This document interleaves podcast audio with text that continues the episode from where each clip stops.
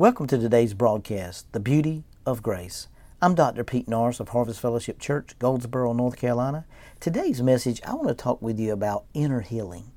And I really believe here is where a lot of people struggle and really go through difficult situations in their life. And, I want to bring a little bit of light into that today to help you understand the makeup of who you are and what you're about and even though you're born again, you still have emotional scars. You still have those hurts and those rejections in your soulish man. And you, you still have a desire for those things of the world because your flesh goes for those things. Now in 1 Thessalonians 5 and 23, and the very God of peace will sanctify you wholly. And I pray God your whole spirit and your whole soul and your whole body be preserved blamelessly until the coming of the Lord Jesus Christ. Now, I want you to see something here. You're a spirit. You possess a soul. Your soul is made up of your mind, your will, and your emotions. And then you live in a body. So you're a spirit, you possess a soul, and you live in a body. Now, before you became born again, you were spiritually dead. Your soul was burdened with sorrow, with doubt, with grief, with fear. Your body was subject to diseases and sicknesses. Now, but once you got begotten, which is a, a, powerful word, it means first fruits, take on likeness, or to cause to be, or to come into being. That's what happened to you and I.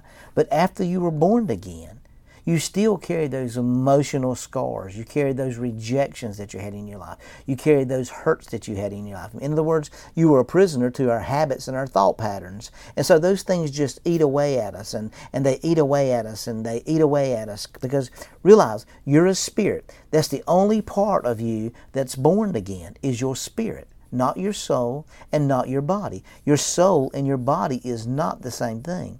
Now, some people want to preach that. So when you see the word soul in the Bible, it's not interchangeable with spirit. It's talking about the mind, the will, and emotions of a man. So we're a spirit, we possess a soul, and we live in a body.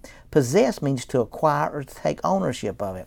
So I've got to renew my mind with the Word of God. Romans 12 and 2. Be ye not conformed to this world, be ye transformed with the renewing of your mind. So I, my spirit is perfect and absolutely just like God, but my mind still has those old hurts, those old offenses, those old scars, those old rejections, and now my spirit's born again. I'm trying to live out of my spirit, but I can't control my soul because I'm controlled by my emotions, I'm controlled by my feelings, I'm controlled by my rejections, I'm controlled by my hurts. Look at the people that are born again, walking around loving Jesus, that are angry with the whole world because trials have come, situations have come, and we've not allowed the new man, which is our spirit, to take over and override the rest of us. So, how do I bring control to my soul? Well, Jesus tells us how in Luke 21 and 19.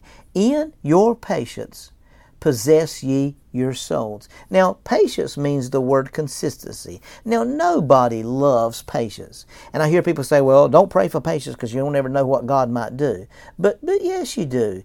Uh, you know exactly what God's going to do. He's going to do exactly what His Word says He's going to do. God doesn't make us sick. He doesn't bring diseases on us. He doesn't, he doesn't give us out of control situations. He doesn't give us our lustful desires that, that carry away with us. But James chapter 1 verse 4 says, let, But let patience have her perfect work, that you be made perfect and entire, wanting nothing. Now we see here that when patience have her perfect work, if I want to take possession of my soul, I've got to do it in patience. It's going to be a process. I got born again, but I still had my old mindset because uh, for 23 years I lived like the world. I had pains, I had hurts, I had rejections, I had, and we still have those things, and we those things feed those old hurts. It's kind of like a man or woman getting a divorce. That next husband that they marry is going to pay for some things the first husband or his first spouse did, and they haven't even done those things. But everything that they do that looks like that is going to bring back that pain. So we've got to come to grips with that inner healing. We've got to come to a place where that healing begins to take place in our life, and we can walk in that healing, and it, and, and it deals with the process of who we are. So how do I get to a place that I can bring my hurts and my pains and my past hurts? You know, there's so many people today sitting in church that may have had an abortion. They're living in condemnation. They may went through a broken marriage. They may have done some things before they got married that they live in condemnation of. I want you to realize maybe mother and daddy done some things. Maybe you were molested as growing up or whatever it may be. And, and that thing is building on you and it's ragged on your soulish man and, and it's caused that rejection in you and it's caused you to be standoffish and it's told you it's caused you not to trust people.